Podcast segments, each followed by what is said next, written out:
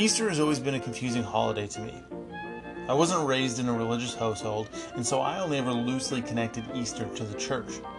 I knew the holiday had something to do with the rebirth of Christ, but that was about it. I was always confused as to why it was on a different day every year.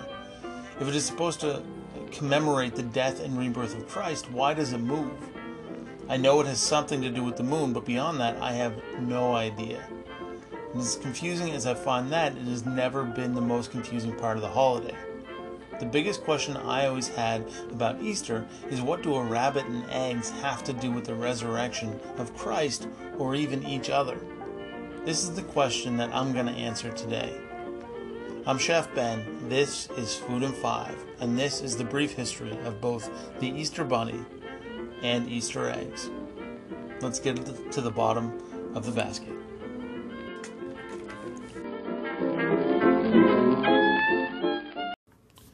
What came first, the bunny or the eggs? Who knows?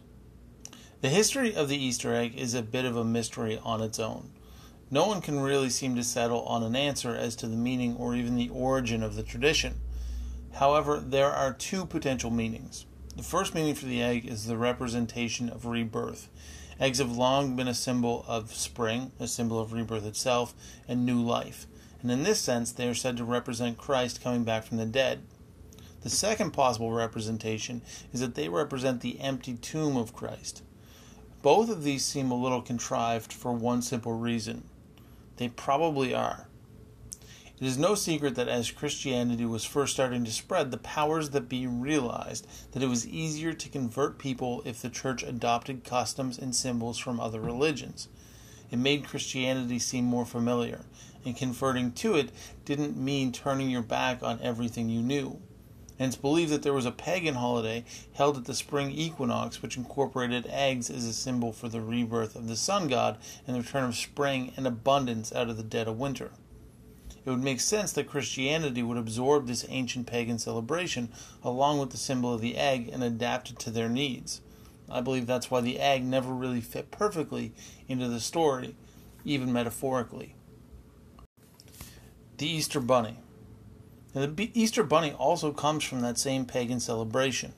The rabbit and hare have long been a symbol of fertility as they breed like, well, rabbits. Interestingly, and a little off topic, a female rabbit can get pregnant while pregnant. That's pretty weird. The pagan celebration that brings us both Easter eggs and Easter bunnies, or hare, is a celebration of the pagan fertility goddess uh, Oster, or Easter, E O S T R E her animal symbol was the rabbit. So in this celebration, it kind of seems again it's it's all kind of convoluted, but it kind of seems like the egg was representing the rebirth of the of the sun. Excuse me. Um, well, the rabbit was celebrating fertility, but who really knows? Now, later on in Christian German folklore, the Easter rabbit would sit in judgment of little kids deciding whether they had been good or bad. Sound familiar?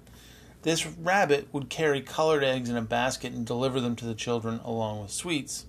This is where our modern version of the Easter tradition, tradition comes from and is based on the pagan version. The first written version of this story dates back to the late 1600s. So, what do the Easter Bunny and the Easter egg have to do with the rebirth of Christ? Not much.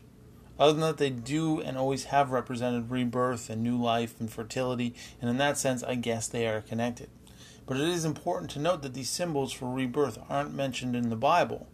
They were adopted later as Christianity spread. So there you have it, kind of. Uh, the brief history of both the Easter Bunny and the Easter egg. Again, sort of. There are other stories out there, but this one to me seems the most logical. But who who really knows? Uh, oh, and one more thing. I didn't mention anything about dyeing and coloring eggs because, frankly, that story is just as convoluted and requires its own episode entirely. Maybe I'll cover that next Easter, but I'm done. I'm not doing it this Easter. Now, as this is my last episode before Easter, I just wanted to say, you know, happy Easter. Um, and just remember that there's not going to be an episode tomorrow, Friday, or Monday, because I'm going to take those two days off, but I'll be back on Tuesday and as it will be Tuesday, it'll be another brief history episode. Uh, and we're going to cover the brief history of portobello mushrooms.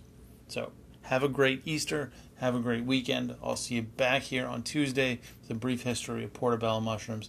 And as always, thank you so much for listening. You have no idea how much I appreciate it.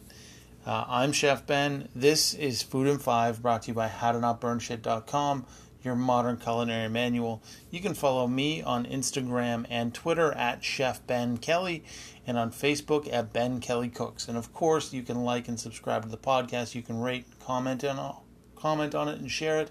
And uh, if you don't know, commenting on it and rating it um, actually go a long way to help me kind of get get it out there to more people because the more ratings it gets, the more people it's distributed to or something. I don't know how it works. Just just hit the rating button, guys. It's not difficult. You're there anyway. Just do it for me. You know, just get make it a an Easter uh, uh, miracle and hit that rate button. anyway, uh, again, I hope you have a great Easter, a great weekend, and that's all I have for you today. I'll see you back here on Tuesday. Thanks, everybody. Talk to you soon.